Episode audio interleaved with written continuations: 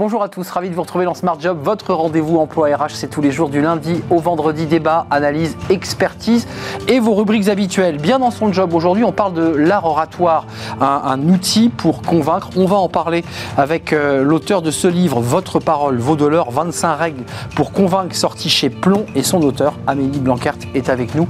Elle est notre invitée. Elle nous dira tout sur euh, ben, la prise de parole et l'éloquence. La pause café avec Caroline Ricross. On parlera des entreprises qui innovent pour garder, mais aussi pour attirer les collaborateurs. On fera évidemment, on parlera de la pénurie de, main-d'œuvre dans quelques instants avec Caroline. Le cercle RH, le rôle des DRH dans la transition écologique, c'est un sujet important et ils ont un rôle important à jouer. On fera le point avec des experts dans le cercle RH. Et puis dans Fenêtre sur l'emploi, euh, l'engagement, les jobs étudiants, l'emploi, quelle perspective pour les jeunes en 2022 L'année 2021, vous vous en souvenez, a été difficile pour les, étudiants. Voilà le programme. Tout de suite, c'est bien dans son job bien dans son job avec Sagid Talentsoft, la solution intégrée de gestion des talents.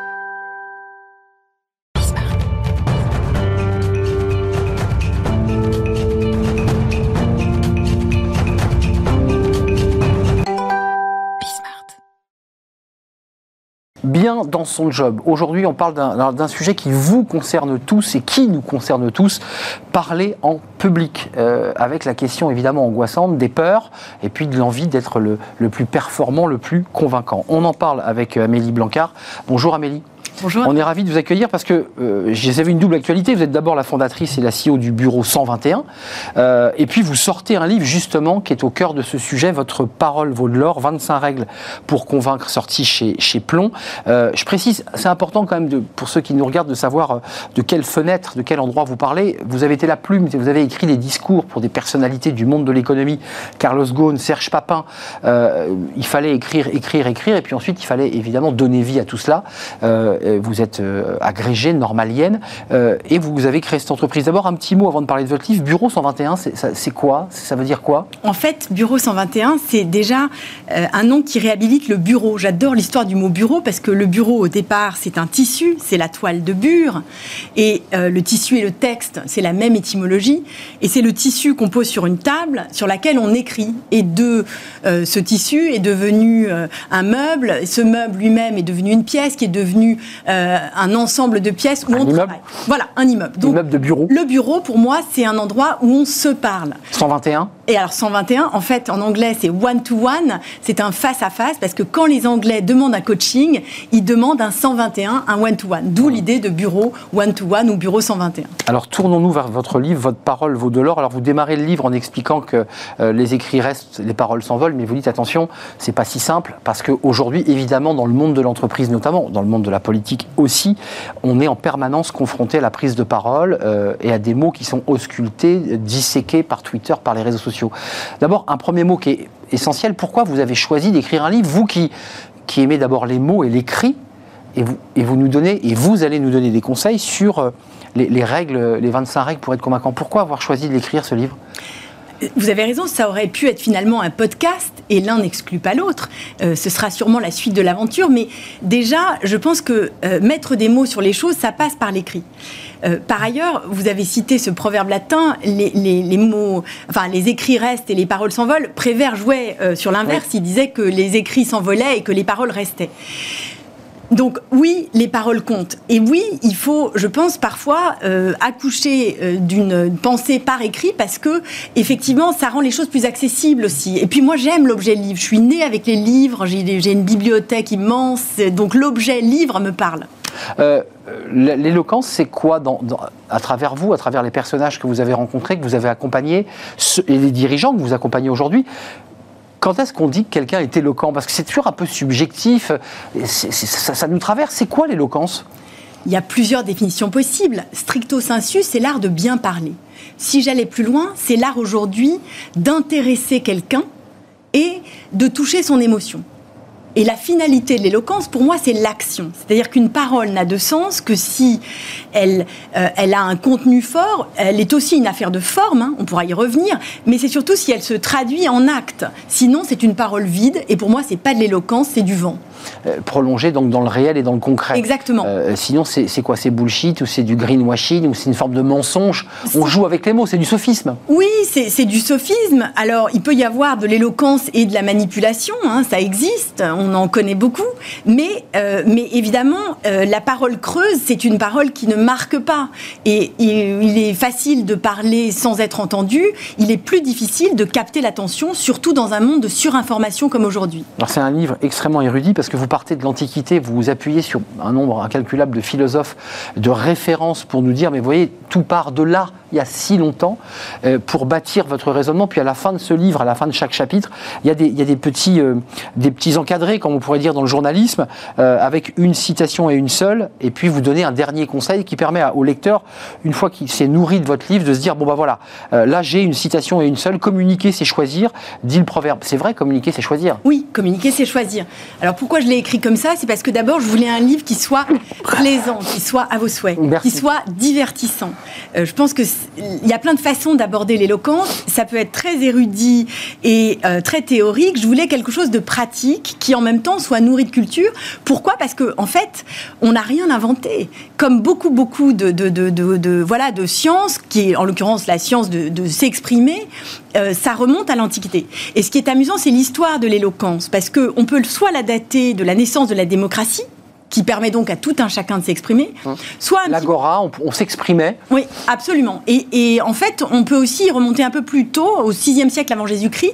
L'éloquence est née de l'absence d'avocats. C'est né très précisément à Syracuse, qui à l'époque, qui se situe en Italie et qui à l'époque était une colonie grecque. Hum. Et là, il n'y avait pas d'avocats. Et à un moment, des citoyens se sont fait voler leurs biens et pour se défendre, un certain euh, Corax leur a donné les moyens de parler en leur disant la parole, c'est le plus grand des pouvoirs. Et on le voit aujourd'hui aussi bien en politique que dans, en économie, la parole, c'est un pouvoir extraordinaire. Euh, sans basculer sur des personnages qui aujourd'hui occupent l'actualité, je pense à Zelensky qui occupe les, réseaux sociaux, qui s'exprime face caméra en point serré et qui nous regarde dans les yeux. Euh, dans les dirigeants, euh, peut-être ceux que vous accompagnez et ceux que vous observez, quels sont ceux dont, vous diriez qu'ils sont éloquents? Parce que c'est vrai qu'on a des, on a des images. On a Steve Jobs qui est sur scène, habillé en jeans, très détendu. On a Xavier Niels mm. qui avait fait cette, espèce de, grande conférence pour parler des chiffres de son entreprise, euh, tout seul avec un, un casque micro vous les considérez comme des, personnages éloquents? Oui, absolument. Euh, ce sont des maîtres du show. Euh, si on prend là Xavier Niels et si on prend Steve Jobs, Steve Jobs est particulièrement doué dans l'art de faire simple, dans l'art de la mise en scène, avec effectivement un look qui lui appartient. Très épuré, ouais. Très épuré. Et aussi, euh, la force de Steve Jobs, c'était la narration. Je ne sais pas si vous vous souvenez ou si vous avez connaissance de ce fameux discours à Stanford. 2005. Exactement. Incroyable. Extraordinaire. Et ce discours, il n'a pas pris une ride pourquoi? Parce qu'il nous raconte une histoire. Sa vie d'ailleurs. Exactement. Et euh, ce qui est intéressant d'ailleurs par rapport à cette idée de l'éloquence d'un chef d'entreprise, c'est qu'il ose parler de lui et en même temps il est universel.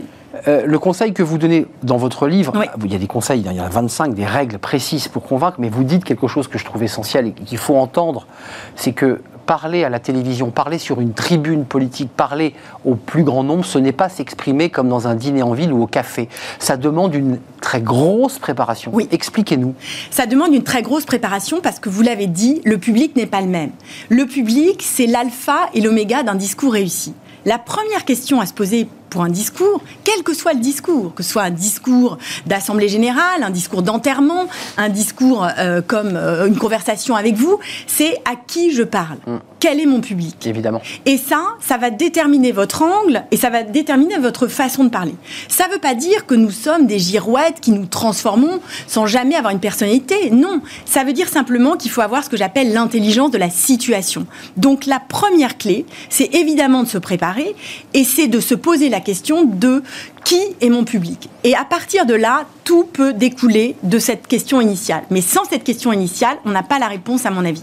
Juste ce paradoxe, et finalement, à travers votre livre, vous le soulevez, parce que je leur dis, vous venez de l'écrit, vous venez du savoir, vous venez du livre, euh, de l'étude et vous nous parlez de l'oral. Oui. Euh, on a aujourd'hui des chefs d'entreprise, même des dirigeants finalement, euh, qui ont fait souvent de brillantes études, mais qui sont dans des angoisses existentielles totales lorsqu'il est question de s'exprimer en public. Ça semble paradoxal Ou pas d'ailleurs? Alors, eux qui viennent de l'écrit finalement. Ça semble paradoxal vu de l'extérieur. On a du mal à imaginer qu'un très grand chef d'entreprise, homme ou femme, qui est arrivé à ce à ce niveau de responsabilité puisse avoir peur.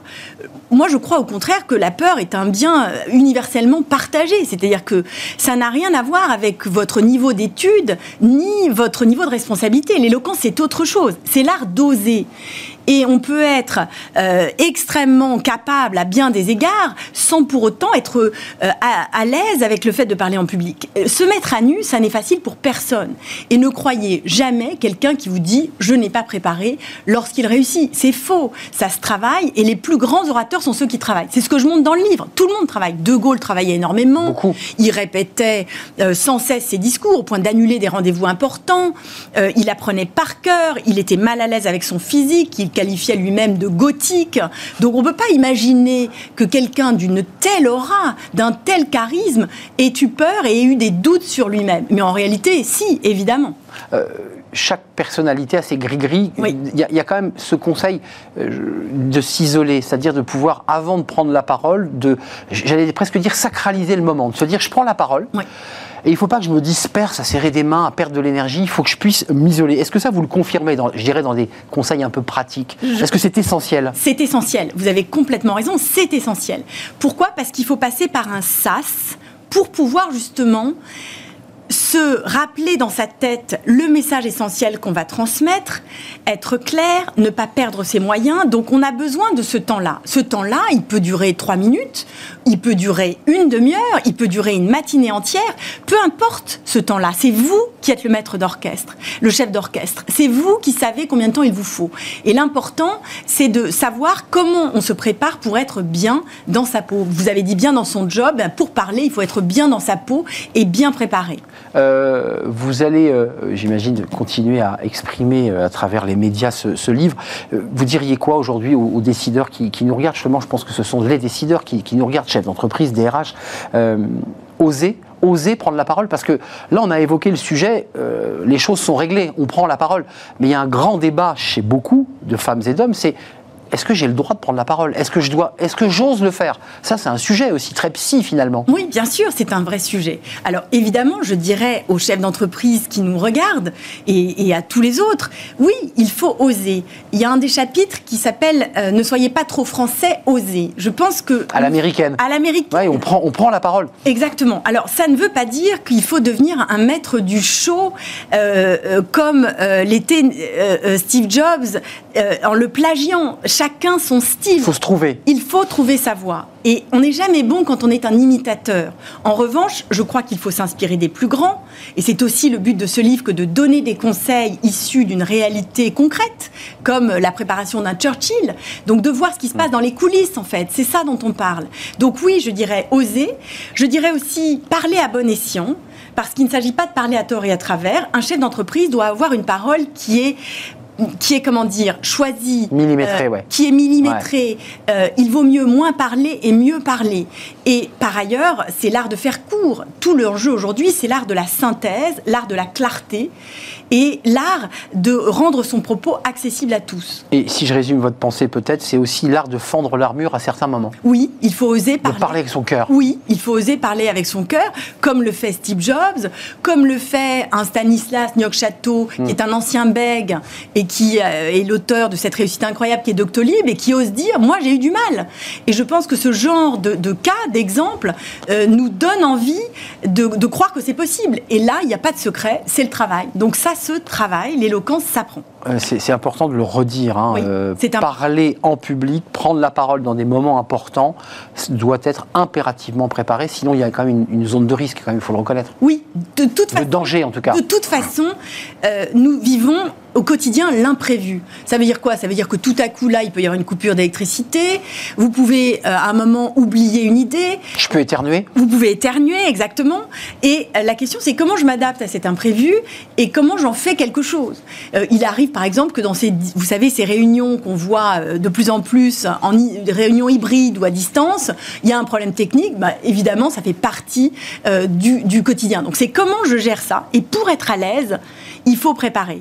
En fait, on se prépare pour être bien, parce qu'ensuite, on va pouvoir soit improviser. Créer un espace dans lequel on sera bien. Exactement. Et ne pas être trop étriqué. Exactement. Et comme l'enjeu, c'est le dialogue, il faut absolument se préparer, puisqu'il faut être attentif au moment où on parle à l'autre. C'est comme ça qu'on arrive à convaincre. Merci Émilie Blancard. On ne prononce pas le T. Non. On est d'accord Non, c'est un nom flamand et AERT se prononce A. Blancard, votre parole vaut de l'or. 25 règles pour convaincre chez Plomb. Ruez-vous sur ce livre parce qu'il est à la fois très érudit et, et vous donnera aussi, au-delà de son érudition, des conseils extrêmement pratiques pour pouvoir peut-être surmonter vos appréhensions, vos, vos peurs, parce qu'il est question de, de peur. Merci d'être venu sur notre plateau. Vous êtes à la tête du bureau 121. J'ai appris donc le one-to-one, le coaching face à face. Merci, c'est un vrai plaisir de vous, de vous accueillir. Tout de suite, c'est la pause café. Bah oui, on fait des pauses café dans, les bureaux, évidemment. Et on accueille Caroline Ricross. La pause café avec Caroline Ricross. Bonjour Caroline. Bonjour Arnaud. Ça faisait longtemps qu'on ne s'était pas vu Bah oui. Eh ben, c'est un vrai plaisir de vous retrouver. Euh, pause café aujourd'hui où vous nous parlez des entreprises qui innovent pour garder, mais, mais aussi, euh, comme dirait l'autre, et en même temps pour euh, attirer des, des nouveaux salariés. Et oui, imaginez Arnaud si vous aviez la possibilité de faire un break d'un an, le tout rémunéré et sans perdre votre emploi. Là, dès maintenant, là Là, dès maintenant. bah, Je dis oui. Ce serait pas mal, hein Bah oui. Eh bien, c'est ce que propose depuis quelques semaines le groupe Orange France à ses salariés. Alors, le nom de ce congé, un peu particulier, ça s'appelle le congé de respiration. L'idée, en fait, c'est de faire une pause dans sa carrière pour revenir regonfler à bloc au boulot quelques mois après. Alors, vu comme ça, forcément, ça fait rêver, mais attention parce qu'il y a des règles. hein. D'abord, il faut avoir au moins 10 ans d'ancienneté dans le groupe, donc euh, excite euh, les petits nouveaux. Ensuite, ce congé de respiration, il est limité dans le temps, de 3 mois à 12 maximum. Par ailleurs, le salarié tou- touche encore sa rémunération, Pas mal. 70% de sa rémunération, mais c'est pas pour autant des vacances. hein. Euh, Le, le ou le salarié doit s'engager dans un projet de mécénat, un projet universitaire, ou encore euh, euh, s'engager dans l'accompagnement de start-up ou encore de PME. L'occasion en fait d'aller voir ce qui se passe ailleurs, mais tout en travaillant quand même. Alors selon le groupe de Télécom, le dispositif mis en place depuis décembre est une solution en fait pour remotiver ceux qui arrivent à un palier dans leur carrière. C'est vrai que quand on travaille depuis 10 ans dans la même entreprise, euh, on a besoin peut-être d'être regonflé. Une cinquantaine de dossiers sont déjà à l'étude. Il y a 250 places à prendre la première année. À terme, ce sera quand même 1000 par an. Et puis, à noter que l'entreprise se défend de vouloir faire partir ainsi certains collaborateurs, mais au contraire de leur permettre d'acquérir de nouvelles compétences et puis aussi d'attirer peut-être de nouveaux talents. Euh, ça, c'est quand même une idée intéressante, euh, à condition d'avoir bien le dossier. hein. C'est sur dossier, il faut quand même le Oui. préciser. Euh, que ça soit une mauvaise idée, de, de plus en plus d'entreprises se demandent en ce moment comment justement retenir et attirer les meilleurs, parce que c'est ce qu'on appelle la guerre des, des talents. Et oui, ça, c'est un casse-tête. Bah, totalement. Et puis la pandémie de Covid-19 est passée par là aussi, Arnaud. Elle a changé le rapport au travail de beaucoup de salariés et a donc forcément poussé certaines entreprises à prendre des initiatives originales pour maintenir leur engagement. Les entreprises n'ont pas forcément attendu euh, la pandémie pour se soucier du bien-être des salariés, mais ces derniers, les salariés, sont quand même beaucoup plus exigeants depuis Mmh. la crise sanitaire. Du coup, certaines entreprises innovent.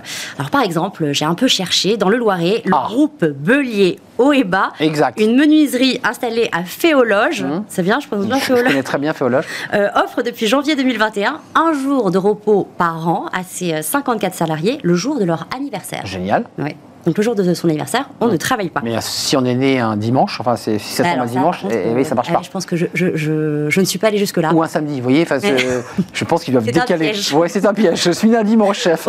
Autre mesure, l'éditeur de logiciel Adobe offre chaque mois un Global Day Off, un jour de congé mondial à l'ensemble de ses effectifs, dont ses 500 salariés en France. Le principe, en fait, c'est tous les salariés Adobe dans le monde ne travaillent pas le même jour et c'est en général un vendredi, ce qui est pas mal pour prendre un long week-end. Ça, c'était les, les exemples ici en France, mais à l'étranger, la situation est la même et les entreprises redoublent d'imagination. Alors le plus impressionnant, c'est aux Pays-Bas. En fait, le pays manque de main-d'œuvre. Fin décembre de 2021, 387 000 postes étaient vacants, un record pour le pays. Conséquence, les entreprises tentent le tout pour le tout pour attirer les salariés. Depuis décembre, par exemple, Beau Select, qui est l'une des plus grandes agences de placement du pays dans le BTP, offre à tous les jeunes diplômés un voyage autour du monde d'une valeur de 10 000 euros quand même. Et la seule exigence, c'est que chaque recrue devra quand même s'engager, passer ce tour du monde, à travailler dans l'entreprise deux ans minimum. Ça va, franchement. Un tour du monde et après on travaille deux ans. C'est pas mal. Chez Rockstar. C'est mieux que chez Orange, là, dans cette mieux que chez proposition. Orange, ouais. Chez Rockstarité, une société de conseil en informatique euh, propose que chaque salarié embauché reçoit une prime tout de suite dès l'embauche de 2500 euros. En plus de hmm. négociations. Un peu comme le bonus qu'on a quand on rentre dans une banque et on vous dit je vous donne 80 euros euh, qu'on vous met sur le compte. Oui, 2500 là. 2500 euros. Et l'entreprise propose aussi des services comme par exemple le repassage des chemises ou encore, pourquoi pas, le conseil en immobilier. Et elle va très très loin, hein, cette boîte. Elle propose même d'organiser les rendez-vous galants de ses salariés. Vous n'avez pas le temps d'organiser votre rendez-vous eh avec votre femme. Eh bien, pas de problème, votre entreprise, votre entreprise s'en occupe. Ça, c'est un thème de débat. Euh, les DRH doivent-ils organiser des rendez-vous galants? Euh, C'est vrai que la pénurie de talent, Caroline, amène les, entreprises à se dépasser justement pour garder ses salariés. Et, et je leur dis pour en attirer de nouveaux aussi. Hein. Oui, c'est euh, le cas dans les métiers de la tech. Alors, la pénurie de main-d'œuvre est telle dans les nouvelles technologies que les entreprises sont prêtes à sortir le chéquier simplement pour voir un candidat en entretien. Et les conditions ah d'embauche deviennent carrément délirantes, là, pour le coup, dans ce secteur-là. Alors, la Surtech allemande, attention, le nom, ça va être compliqué. Familien Versincherung offre, par exemple, 500 euros aux candidats pour un premier entretien. Vous venez au premier entretien, vous avez 500 euros. On est payé pour... pour payé pour un entretien d'embauche. 1000 euros s'il passe la première sélection. Et pour une période d'essai complète de 6 mois, l'entreprise promet 5000 euros. C'est un jeu télé, quoi. Tout de suite, mais franchement, ça devient complètement fou. Une entreprise désespérée, hein, et c'est loin d'être la seule à proposer donc des Golden Hellos, c'est-à-dire des bonus d'arrivée pour accueillir les nouveaux salariés. Dans ce secteur, la pénurie de talents oblige également les entreprises à aligner des salaires complètement mirobolants. Aux États-Unis, par exemple, le salaire médian des postes tech a progressé de 7% entre 2000 et 2021 pour atteindre 6700 dollars chaque mois en moyenne en début. Pour les développeurs, la hausse atteint les 21,3%. Et puis en France, les salaires des fonctions digitales auraient bondi également en 2021 de 10,6%. Outre le salaire, les entreprises de la tech proposent de plus en plus d'avantages sociaux pour attirer justement ces nouveaux talents ou garder ces salariés. Donc le télétravail déjà, c'est une condition sine qua non. Sinon, on n'embauche pas dans ce secteur-là. Et puis à côté de ça, il y a certaines boîtes qui proposent par exemple des congés parentaux bien plus longs ou même un congé d'une semaine pour l'adoption d'un animal de compagnie. Hum, la marque employeur, évidemment, avec quand même des, salaires qui ont flambé dans la tech. Euh, on termine, euh, Caroline, avec ce, petit florilège que vous nous avez concocté justement sur les, avantages les plus fous que propose l'entreprise. Déjà, on a commencé très haut là. Hein. Oui. Il y a encore plus fou. Ben, je vais vous faire un peu rêver quand même. Alors par exemple, un repas, un repas gastro sur mesure, et cela chaque midi, du lundi au vendredi. C'est ce que propose Asana, une entreprise créatrice d'un outil de gestion de tâches et d'événements qui est basé à San Francisco. Un chef concocte chaque jour les plats préférés des collaborateurs et en plus, il s'adapte à leur régime alimentaire. Cantine de luxe. Chez Deezer, c'est concerts privés au bureau. La plateforme française de musique, forcément, organise des concerts privés dans ses locaux et elle met aussi à la disposition de ses salariés un studio de musique. Alors, vous pouvez jouer du piano, vous pouvez euh, jouer de la guitare, vous pouvez apprendre un instrument, ce qui est pas mal aussi. Autre petit avantage sympa au Japon, la société japonaise Feiray Corporation, spécialisée dans la conception de sites web, verse une prime de 35 euros à ses employés qui viennent travailler avec leur chat. Pourquoi? Parce qu'en fait, cet, cet, animal est un anti-stress grâce à, son ronronnement. Hmm. Donc voilà, 35 euros de prime. C'est la ronron thérapie, ça. C'est ça. Et puis, allez, dernier avantage, franchement, moi, c'est mon préféré. Imaginez passer le week-end au bord d'un yacht, le tout sans payer. Alors ça, c'est ce que propose une entreprise qui s'appelle JM Family. Cet acteur américain de l'industrie automobile propose en fait à ses meilleurs employés quand même, alors c'est pas tout le monde. Sélectionné donc. Voilà, d'utiliser la flotte de yachts pour partir en week-end ou même pour partir une semaine. Bon, bah écoutez, on n'a plus qu'à aller soit chez JM Family ou, dans l'entreprise euh, euh, hollandaise des Pays-Bas, qui, n'est pas inintéressante non plus. Euh, en troisième position, on mettra Orange, c'est pas mal. Mm. Encore qu'il faut un dossier bien bien ficelé chez Orange, parce que j'avais vu quelques articles sur le sujet. Oui, non, oui. Euh, c'est pas le farniente et la chaise longue. Merci Caroline de nous avoir fait euh, rêver. Euh, bon, malheureusement, on n'est pas dans la techno, hein, donc et, oui, évidemment. On fait une courte pause et on s'intéresse au DRH, focus sur ces DRH avec un, rapport qui, qui, est sorti justement sur le rôle de ces DRH dans la transition écologique. C'est vrai qu'ils ont beaucoup beaucoup de missions. ils doivent insister un peu plus encore pour accompagner cette transition écologique. On en parle avec mes invités juste après la pause.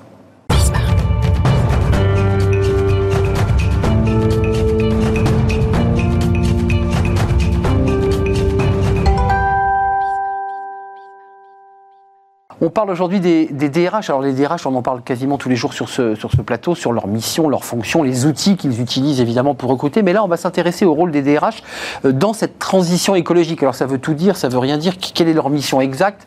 Euh, Comment ils doivent faire concrètement pour euh, mettre en mots des choses qui sont parfois un peu philosophiques, qui, semblent un peu impalpables? On en parle avec mes, invités à l'occasion d'ailleurs de la sortie d'un livre blanc. à ma gauche, Antoine Poincaré, merci d'être avec nous. Vous êtes le vice-président de la Climate School d'AXA. Euh, en, un mot, la Climate School, c'est, quel est l'esprit de cette institution? L'idée, c'est que c'est une offre de formation à destination des très grandes boîtes pour réussir la transition durable. Et pour ça, on pense qu'il faut former l'ensemble des collaborateurs. Et donc, les DRH, évidemment. Euh, Isabelle Bastide, merci d'être là, présidente de, Page Group. Alors, Page Group vient assez régulièrement sur notre plateau et vous êtes l'un des piliers de, ce livre blanc. Euh, Page Group, engagé, investi sur cette question de la transition, voudrait que les choses deviennent un peu plus concrètes? Exactement, engagé et puis proche des DRH, donc forcément euh, au cœur de leurs préoccupations. Donc c'est pour ça qu'on a souhaité euh, collaborer euh, ensemble sur ce projet. Alexandre Stour, merci d'être là. Vous êtes directeur général du, du Lab RH. vous le définissez comment Comme un centre d'innovation, un centre de réflexion pour... on n'aime pas trop le mot think tank, on pourrait dire un think tank, mais on est une association qui promeut l'innovation RH en France et on fédère à la fois des grandes entreprises et des startups de la HR Tech. Je, voulais juste d'abord qu'on situe ce, livre blanc parce qu'il euh, arrive à un moment où effectivement, dans un contexte de, crise internationale et de guerre en Ukraine, où bah, l'air de rien, on parle quand même beaucoup, beaucoup moins de, transition écologique et de, climat et de tous ces sujets, pour, le dire euh, cash. Ça vous est venu comment cette idée d'un livre blanc, de, vous réunir et de vous dire c'est plus possible, faut qu'on agisse? Qui a pris l'initiative? Alors ça part de chez nous, parce que donc nous, Climate School, l'idée c'est d'équiper l'ensemble des collaborateurs sur euh, des armes, des compétences pour mieux comprendre la transition. Et nous-mêmes, on ne savait pas bien par quel bout prendre le problème, si je suis tout à fait honnête, et on a décidé d'avoir une lecture par métier en disant on va essayer d'expliquer l'impact de la transition durable sur mon métier d'informaticien, sur mon métier de financier, sur mon métier de juriste, euh, sur mon métier de responsable de supply chain. Bah, tout d'un coup, j'ai des vraies questions en ce moment sur l'approvisionnement euh, énergétique à cause notamment de la crise en Ukraine. Donc tout ça se répond en réalité. Donc on, fait ça par métier. Et puis, euh, un peu avant Noël, on a décidé de se frotter au métier des RH. Et ce qui est fascinant, c'est que c'est celui qui a les impacts le plus divers. Le bateau prend l'eau de tous les côtés. Pourquoi il prend l'eau enfin, Excusez-moi. Mais il prend l'eau parce que on a, si je suis DRH d'une grande boîte aujourd'hui, j'ai à la Vous faites sourire vos, vos co-auteurs de ce livre blanc. À la fois, j'ai des. Non, ce qui est intéressant, c'est vraiment. Vous êtes cash. La diversité des enjeux. Je suis DRH d'une grande boîte aujourd'hui. J'ai un vrai sujet d'attraction des talents depuis plusieurs années, notamment versus les startups, mais qui joue en ce moment. En ce moment, J'ai aussi les collaborateurs que j'ai dans ma boîte, très engagés, qui, si je traite bien le sujet, vont être des catalyseurs de ma transfo. Si je le traite mal, vont être des aiguillons un peu pushy. Euh, et qui peuvent dire du mal de ma boîte et qui demain sont peut-être les victimes de la fameuse grande démission. Mm. Euh, j'ai un département RH qui est très euh, demandeur en termes d'emploi, de, personnes qui travaillent, et donc il y a une empreinte carbone. Celle-là aussi, il faut la mesurer. Et puis c'est moi qu'on vient voir en disant, mais dis-moi, mes comptables, ils sont comptables carbone demain, dans 10 ans? Mm. Et donc, en fait, j'ai tout à gérer. Et les piles de photocopie derrière, il n'y a pas moyen de passer. Euh, Exactement. De commencer à numériser nos documents. Tous ces sujets-là, évidemment, c'est des sujets très transversaux. On parlera des fiches de poste, mais ce sera un peu, un peu plus tard. Mais l'idée, quand même, que pour attirer des collaborateurs et des jeunes collaborateurs, il faut aussi avoir euh, dans la fiche de poste des éléments attractifs. Quelques chiffres, quand même, sur les RH, on va les découvrir. 87% euh, des décisionnaires, c'est-à-dire les, les, les, RH sont quand même assez sensibilisés à ces questions, quand même. 87% d'entre eux déclarent que les entreprises ont une responsabilité importante dans l'élaboration d'un monde plus juste et responsable et 90% des, DRH estiment qu'ils seront à l'avenir amenés à inclure plus d'actions RSE dans leur pratique RH. Isabelle et, Alexandre, si je comprends bien en tout cas le deuxième chiffre, ils nous disent là les DRH, bon, on en a bien conscience, c'est un sujet qui nous préoccupe comme citoyens, mais 90% disent bon bah globalement on va s'y mettre pour plus tard. parce qu'ils le savent, parce qu'ils savent. Non, mais vous voyez qu'on n'y est pas encore. Mmh. Mais ils savent très bien, le DRH sait très bien qu'il est au cœur de, la de toutes les transformations. Et la transformation, euh, la transition écologique, ça passe déjà par une transition sociale. La responsabilité sociétale ou sociale des entreprises, la RSE. Exactement. Mais sauf que, excusez-moi, je ne veux pas insister, mais euh, ils sont au carrefour, mais les DRH, eux aussi, ne savent pas comment la prendre, cette RSE. La RSE, c'est souvent un peu le truc dans un bureau. Tiens, va voir le type qui s'occupe de la RSE, peut-être qu'il pourra t'aider. Enfin, elle n'est pas centrale, la RSE, aujourd'hui. Ou, ou peu. Mais pour reprendre ce qu'a dit euh, Antoine tout à l'heure, Déjà, ce qu'il faut se dire, c'est que ça fait longtemps qu'on attend cette quatrième révolution industrielle. On pensait qu'elle allait arriver par je ne sais pas trop quoi. Et finalement, il y a On est dedans, là. Alors, attendez, il y a quand même une crise sanitaire avant. Ça a, été ça a accéléré cette révolution industrielle, en tout cas le, futur du travail, le monde du travail. Donc les RH ont été vraiment euh, sous les spots euh, à tous les niveaux. Et comme l'a dit Isabelle. En première ligne hein, pendant la crise Covid. euh, totalement en première ligne. Et surtout, hyper impliqué dans la transformation des organisations. Ça a été un élément central. Et aujourd'hui, en effet, on arrive sur ces sujets de transition écologique. Et j'insiste sur le mot transition, parce que parfois on parle de transformation, etc. Mais on parle vraiment, là, c'est de la transition. On ne sait pas vraiment où est-ce qu'on va aller. Transformation, on sait l'état final vers lequel on va. Oui, c'est vrai. Et donc là, les RH sont totalement impliqués, pas nécessairement que sur des problématiques personnelles de prise de, euh, de conscience d'écologie, mais comme l'a dit Antoine aussi, il y a une problématique de guerre des talents. Et donc il va falloir s'adapter à ça. Et euh, entre autres, le sujet de la RSE, alors moi je dis responsabilité sociale des entreprises, en fait pour moi j'aurais bien aimé que le E soit le E d'écologie, en fait, responsabilité sociétale et environnementale. Et environnemental. Eh oui. Ou alors il faut rajouter un E comme on avait fait pour le Conseil économique et social et environnemental. On avait rajouté le E, vous vous rappelez On pourrait faire ça. Non, mais c'est intéressant. Ouais. Dans ce que vous me dites, et je ne sais pas si vous partagez ce point de vue, puisqu'il y a un, un chiffre qui m'a un peu euh, heurté, j'allais dire 24 millions de créations d'emplois liées à la transition écologique dans le monde d'ici dans le monde d'ici 2030. En un mot, il y a presque des métiers qu'on ne connaît pas encore, mais qui seront liés à cette euh, transition. Si j'entends bien ce que vous me dites, euh, la, la révolution ou la transition se fera par la base, un peu comme la, la- transformation de notre manière de manger s'est faite par le consommateur qui s'est mis à acheter du bio. Et les entreprises, de fait, ont dû accélérer leur transformation parce qu'elles se sont dit, il y a un marché. Est-ce que ça, est-ce que ça vient des, des salariés, de ceux qui poussent la porte des entreprises, qui disent, allez, moi je rentre pas chez vous, si, Antoine, si euh, vous faites pas bah, un petit effort Alors, ça vient des salariés, ça vient aussi de la régulation. Les deux. Euh, c'est la grosse différence. En gros, on aime beaucoup dire que la transfo green aujourd'hui ressemble à la transfo digitale d'il y a 10 ans. Euh, c'est vrai. La différence, c'est que là, il y a aussi. Il y a des lois, la loi Pacte, euh, entre autres. Et ça pousse, et il faut de plus en plus faire du reporting. Donc c'est là qu'il y a un effet un peu convergent entre les deux.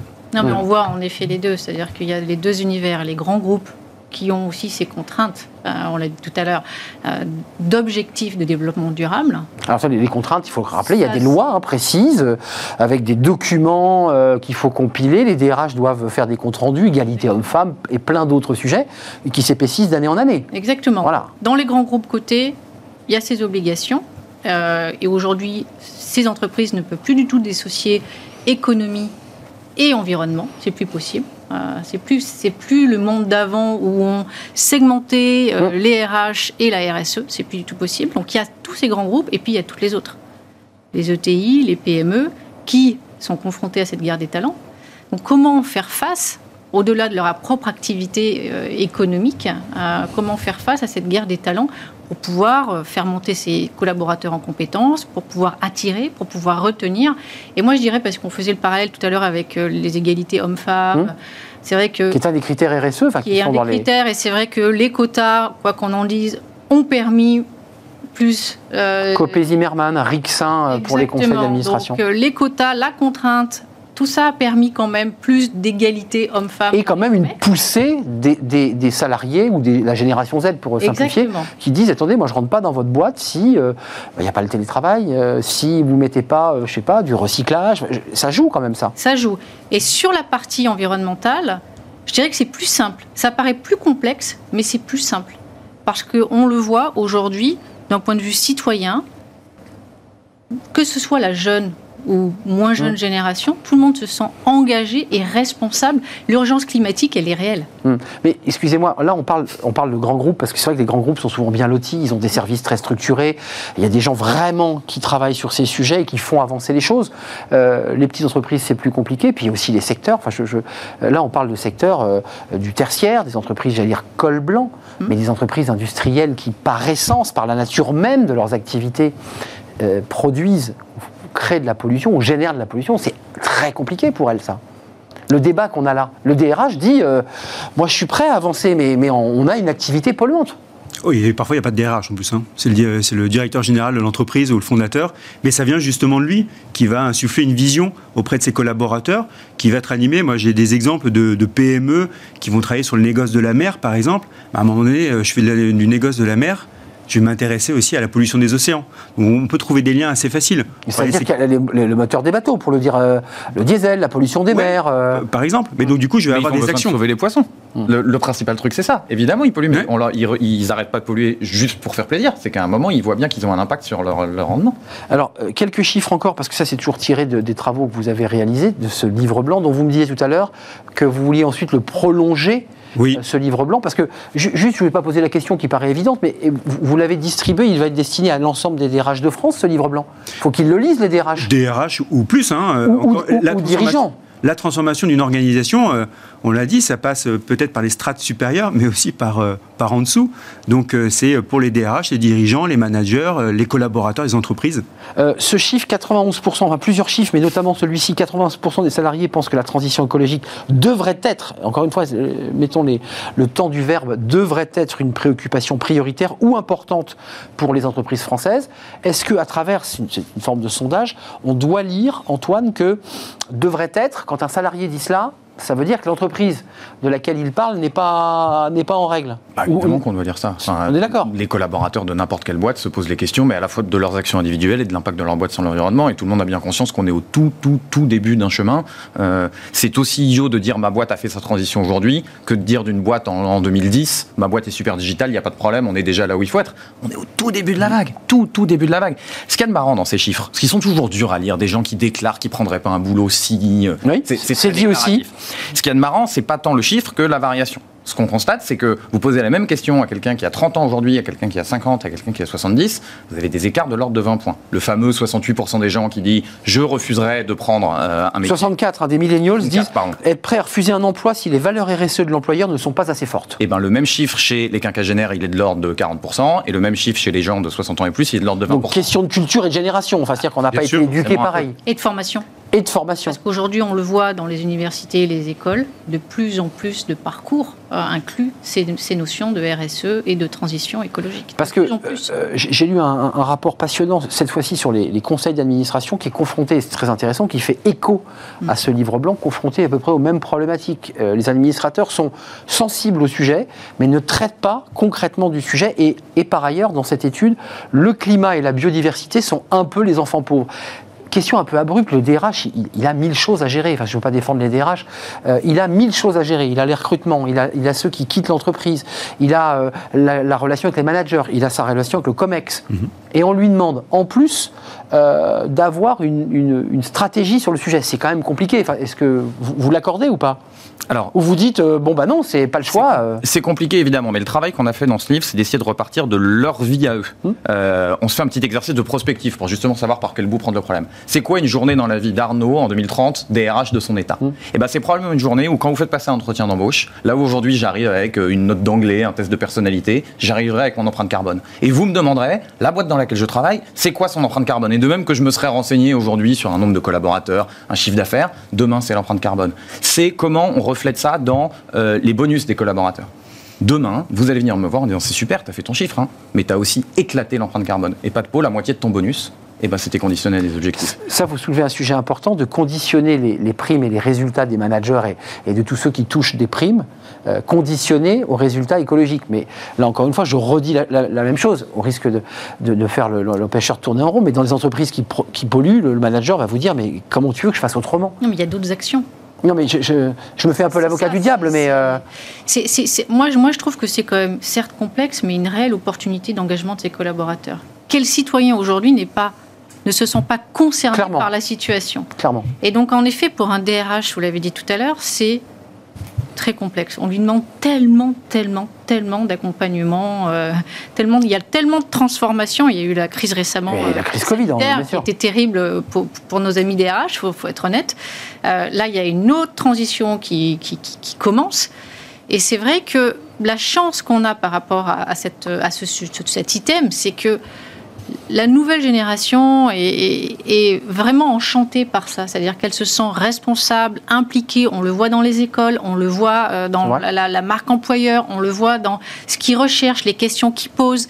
Et donc, je pense qu'un DRH, à partir du moment où il va donner du sens à ça, quelle que soit son activité, même s'il est en effet sur une activité Oui, parce qu'il faut appeler un chat un chat. Il y a des entreprises qui, qui Euh, sont. euh, Il y a quand même une, Ouais. voilà, une multitude d'actions pour engager ses collaborateurs vers ce sens-là, parce que de toute façon, c'est c'est vraiment recherché. Mais euh, vous pensez qu'il faut aller encore plus loin parce que vous faites ce livre blanc donc pour le présenter au plus grand nombre, aux décideurs, aux salariés, à tous ceux qui ont envie de s'engager. Vous, vous pensez qu'il faut encore faire des lois?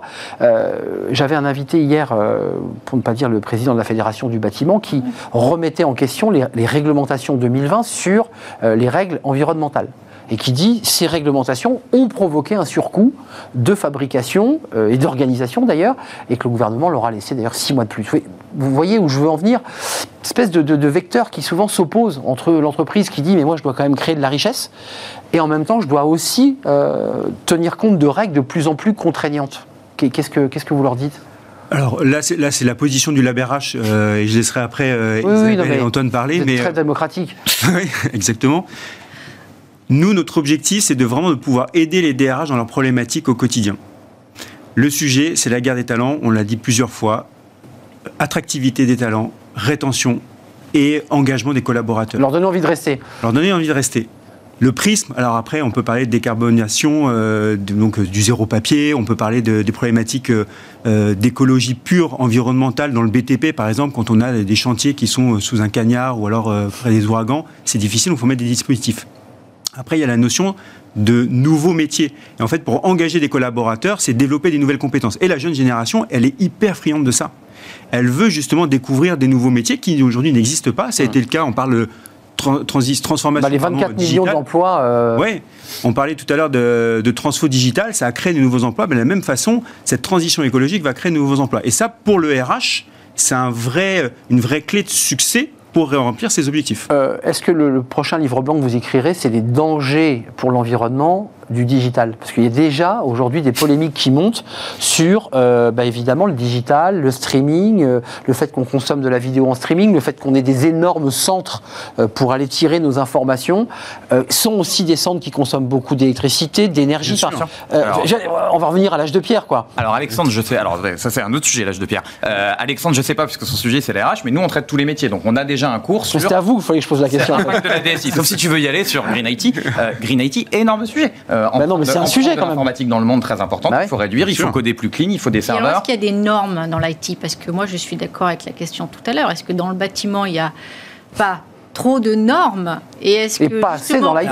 Pardon, je, faire- je veux, je veux pas, je veux pas surreprésenter la jeune génération dont je ne suis plus, malheureusement. Le, le jeune, jeune. Mais euh, on a l'impression que c'est une petite folie bureaucratique française, comme si ça nous avait pris comme ça. Hmm. Euh, on a pris des engagements à la COP26 parce que quand même un peu la planète brûle. Donc il y a un moment, 21 d'ailleurs. le- Il y a un moment, le bâtiment, euh, c'est 40% des émissions en France. Le bâtiment, ses opérations, la manière de construire C'est vrai. on peut pas les laisser de côté et dire euh, bon bah désolé ça il y a beaucoup d'emplois euh, c'est 40% donc il va falloir qu'on y travaille travaillons le mieux, le mieux possible mais c'est un enjeu majeur et l'informatique euh, fait de plus en plus sa part et on va descendre de plus en plus sur c'est quoi un serveur vert euh, Ouais. et- mais ils sont ils sont je suis d'accord avec vous très en retard on nous vend la révolution numérique comme l'idée que bah, tout sera réglé puisqu'on on sera moins polluant, on n'aura plus de papier. Bien sûr que non. Bah, tout n'est pas réglé. C'est évidemment faux. Euh, et nous-mêmes, on n'est pas, en tant qu'individu, tout à fait exempt de tout reproche. hein. Le truc à faire, c'est pas très compliqué. Si vous voulez réduire votre empreinte numérique en termes de green, c'est de pas changer votre iPhone trop souvent. C'est ça. C'est la principale mesure. c'est Euh, la consommation, est-ce Et qu'on pas envoie trop streamer. mail Ouais, un peu le streaming, mais, mais vraiment, hein, si vous hésitez à streamer un peu plus, gardez votre iPhone 6 mois de plus et vous allez compenser des heures de streaming. Je vous confirme, ça fait des années que je l'ai. Donc déjà, je, je suis en règle sur, sur l'iPhone. Euh, concrètement, la, suite pour ces DRH, parce qu'une fois qu'ils vont avoir reçu euh, ce, livre blanc, euh, il y a des associations, il y a la NDRH, il y a toutes les structures de la NDRH qui vont se pencher sur le, livre blanc.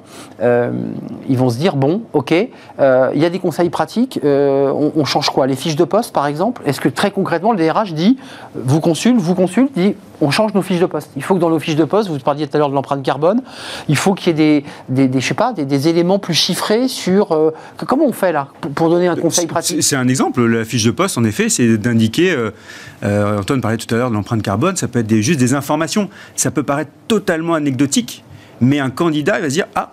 Tiens, euh, cette entreprise, elle précise ça, donc il y a déjà un engagement. Donc c'est des choses aussi simples. Mais après, on peut aller plus loin. Le, le RH peut très bien réfléchir aux problématiques de mobilité de ses collaborateurs. Comment euh, favoriser la mobilité urbaine? Comment peut-être Ça c'est très peu développé, hein, si je peux me permettre. hein. Ah ben pas développé, non Du tout, hein. Euh, Là, je Mais me tourne ça vers. euh, Ça commence à peine. Ça commence à peine. Les DRH se- réfléchissent à se dire, bah, au lieu que tu fasses deux heures de train, tiens, il y a un tiers-lieu à 800 mètres de chez toi. Et pendant ces- Mais c'est- quand même un travail, je dirais, de planification, d'organisation, je le redis, qui est assez lourd pour le DRH quand même. hein. Ouais, alors après, il y a des trucs plus simples. hein. Euh, Quand on a plein de commerciaux et qu'on leur paye des voitures ou des véhicules de service qui roulent au diesel ou à l'essence, bon, bah, il suffit de passer sur une flotte électrique. Hum. Donc il y a des. Enfin, les commerciaux n'en veulent pas, hein, vous le savez. Alors pour, ça, pour des raisons qui sont, qui sont des raisons de recharge et de temps de recharge. C'est-à-dire que Mais sans aller jusqu'à des commerciaux très loin. Vous vivez dans Paris aujourd'hui, ça fait des années qu'on rembourse la moitié de l'abonnement transport en commun. On peut aussi financer du vélo. Du vélo électrique, oui. Ils savent faire. Hein. Je- on et rembourse, ça existe. Hein. bah, on rembourse du pass Navigo depuis 30 ans. On devrait arriver à faire un truc un peu euh, Non mais lisse pour le vélo. Ju- Juste vous qui avez expertisé le sujet, euh, avec vos, vos- fenêtres respectives, vos expertises respectives, pourquoi les- c'est- ça, ça paraît compliqué pour les DRH Qu'est-ce qui bloque? C'est parce qu'il y a des vecteurs au sein de l'entreprise qui les empêchent de pouvoir développer leur, euh, je dirais, leur, appétence C'est parce qu'il y a le directeur marketing, euh, le directeur commercial, qu'il y a le dirigeant qui dit attention. euh, Qu'est-ce qui, qu'est-ce qui se passe au sein de l'entreprise? Moi, je pense que ça bloque parce que c'est tout nouveau. Et ce qui est intéressant, c'est que là où la transformation digitale, elle venait occuper un, un domaine qui était inoccupé, c'était Oui. tout nouveau, là, il se trouve que la RSE, ça fait 20 ans que ça opère. Et donc, je suis DRH. Par exemple, je pense formation de mes collaborateurs à ces enjeux-là. Peut-être que je me dis que ça fait 20 ans qu'on les forme à venir au travail en vélo et amener son Tupperware à la cantine. Et en fait, on est au début d'une vague de transformation dont on prend conscience qu'elle est beaucoup, beaucoup, beaucoup plus importante que ça. Et donc, je ne sais pas si ça bloque tant que ça. C'est juste Ouais, que pour moi, ça bloque pas, hein. Et... Pour vous, ça bloque pas Non. Donc ça veut dire qu'il y a une prise de conscience, il y a une volonté. Donc maintenant, il faut, il faut prendre le chemin. Quoi. Bah ouais. Il faut le mettre en œuvre, c'est ça. Ouais, c'est la conduite du changement. Oui, c'est la conduite du changement, c'est la mise en œuvre. Il n'y a pas du tout de, de- de- de blocage particulier. Après, les réalités, encore une fois, sont très différentes en fonction des tailles Je d'entreprise. suis d'accord. Et des secteurs, si je Euh, et m'autorise, des encore une secteurs, fois. Exactement. Mais c'est juste après euh, la mise en œuvre euh, qui, qui peut être un petit peu complexe. Avant, avant de nous quitter, le télétravail, euh, c'est un élément très important. Euh, globalement, tout le monde nous a dit on ne revient plus en arrière parce que les gens s'y sont habitués. Il y a eu des accords d'entreprise, euh, deux jours, trois jours, on a hybridé. C'est un élément contributif à une transition écologique. Vous, con- vous considérez que ce télétravail hybridé est constitutif du- d'une transition ou pas? Très compliqué. Il y a eu deux trois études. Je me sens un peu, Rien de très euh, mondial. Non, ouais. mais globalement, on peut dire que ça va dans le bon sens parce que les gens se déplacent un peu moins. Mais par exemple, les gens restent vachement plus chez eux. Et qu'est-ce qu'on fait quand on reste chez soi toute la journée? Bah, faut la chauffer. Et en fait, chauffer 10 000 maisons individuelles pour peu qu'on vive un peu à la campagne, ou euh, chauffer ou climatiser, parce que c'est vrai l'hiver, l'été aussi, un immeuble entier. Bah, c'est pas tout à fait les mêmes bilans. Donc c'est c'est très compliqué parce qu'il faut faire des bilans avec plein de choses différentes, mais euh, c'est pas clair clair que ce soit. Euh, Vous en pensez quoi côté Page, euh, Isabelle? Je, Euh, je suis. vous, vous le soutenez parce que vous êtes en, en phase avec les DRH Oui, oui, je suis 100% alignée. Euh, il y a un mouvement, on ne reviendra jamais en arrière, mais à la fois, d'un point de vue environnemental. C'est pas le, le bilan carbone n'est peut-être pas aussi bon qu'on non, non, non, qu'on on ne le. peut pas dire on fait du télétravail. on a vu des voitures qui partaient à la boulangerie et qui bougeaient aussi. Enfin, ça, ça s'est vu aussi dans les, dans les études. Les gens se déplacent encore en voiture. Enfin, ils sont, ils sont pas qu'à vélo. Exactement. Télétravail constitutif, pour, pour faire écho et terminer sur euh, l'esprit de votre livre blanc? Oui, et puis moi, il y a un vrai sujet autour du télétravail et de la transition écologique, c'est le sujet de la santé mentale. Euh, le télétravail a provoqué quand même des dérives en termes de santé mentale des, euh, des salariés euh, Clairement. qui étaient chez eux. Et aujourd'hui, la transition écologique, en fait, on commence à avoir euh, cette logique d'éco-anxiété. Et il y a des salariés qui sont euh, pris par ça. Et donc, il y a des problématiques de santé mentale. Donc, vous nous dites pour conclure qu'on est, en tout cas, c'est ce que vous nous dites chez, chez Climate, euh, on est au début d'une nouvelle ère. C'est-à-dire qu'à travers ce livre blanc, on, on ouvre une nouvelle ère, une nouvelle page. On ouvre une nouvelle ère et je voudrais pas qu'on refasse l'erreur qu'on a fait avec le digital d'un point de vue RH, qui était de dire regardez ces 10 emplois du futur qui n'existent pas. Créateurs d'expériences virtuelles, enfin, il y avait des on l'entend un peu quand même là. Eh ben, ils existent, c'est super, mais il y en a combien en France? Mm. Euh, En attendant, il y a des comptables qui sont restés comptables, des marketeurs qui sont restés marketeurs, et ces gens-là, le digital a changé leur job. Donc je crois que si on veut prendre le problème par là où c'est en train de bouger, c'est pas tant les nouveaux métiers green, c'est super, il y a des patrons climat biodiversité dans des boîtes, ça représente quelques jobs. Le sujet, c'est comment les comptables, les marketeurs, les financiers, les juristes intègrent la dimension environnementale à leur travail. Les nouvelles compétences. Oui, pas des métiers inté- intégralement green, mais transversal à l'ensemble des métiers et, et donc et, et des DRH. Les passerelles de compétences et cette fameuse transition sociale qui permettra la transition écologique. Donc vous dites social, donc responsabilité sociétale ou sociale, vous dites sociale et vous vous dites environnementale. J'aurais bien aimé ouais, mettre le E pour environnemental. Mais c'est un vrai sujet que vous lancez hein, sur la- le des alors, RSE. déjà, il y a- un autre sigle hein, qui s'appelle ESG, ESG. environnement, Oui. Oui, social. ESG. Oui, vrai. sauf que vous le savez très bien, le SG, on l'utilise surtout dans la- les métiers de la finance. Euh, c'est plus, c'est plus ça, RSE plutôt dans l'entreprise traditionnelle. À l'origine, oui. Hein, à l'origine, c'est plutôt ça. Un dernier mot? Oui, un dernier mot, si vous m'avez posé la question tout à l'heure, je ne vous ai pas répondu.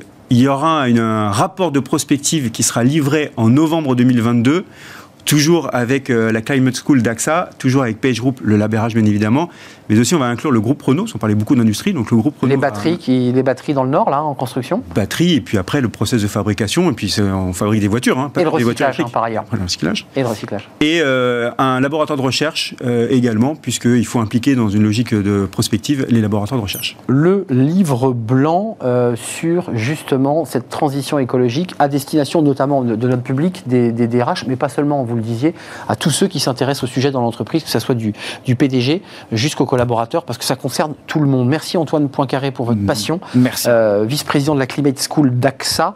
Isabelle Bastide, merci, présidente de Page Group. Et Alexandre Stourbe, directeur général du Lab RH, qui n'est pas un think tank, mais qui. Non. Mais non, ce pas un think tank.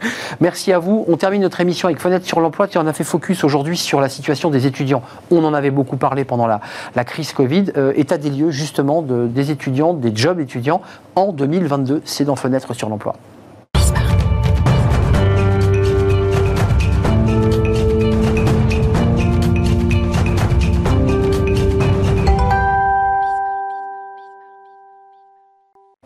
On termine notre émission avec fenêtre sur l'emploi. On a beaucoup parlé dans, Smart Job pendant la crise Covid, elle a été très longue, de la situation des étudiants et évidemment des jobs étudiants.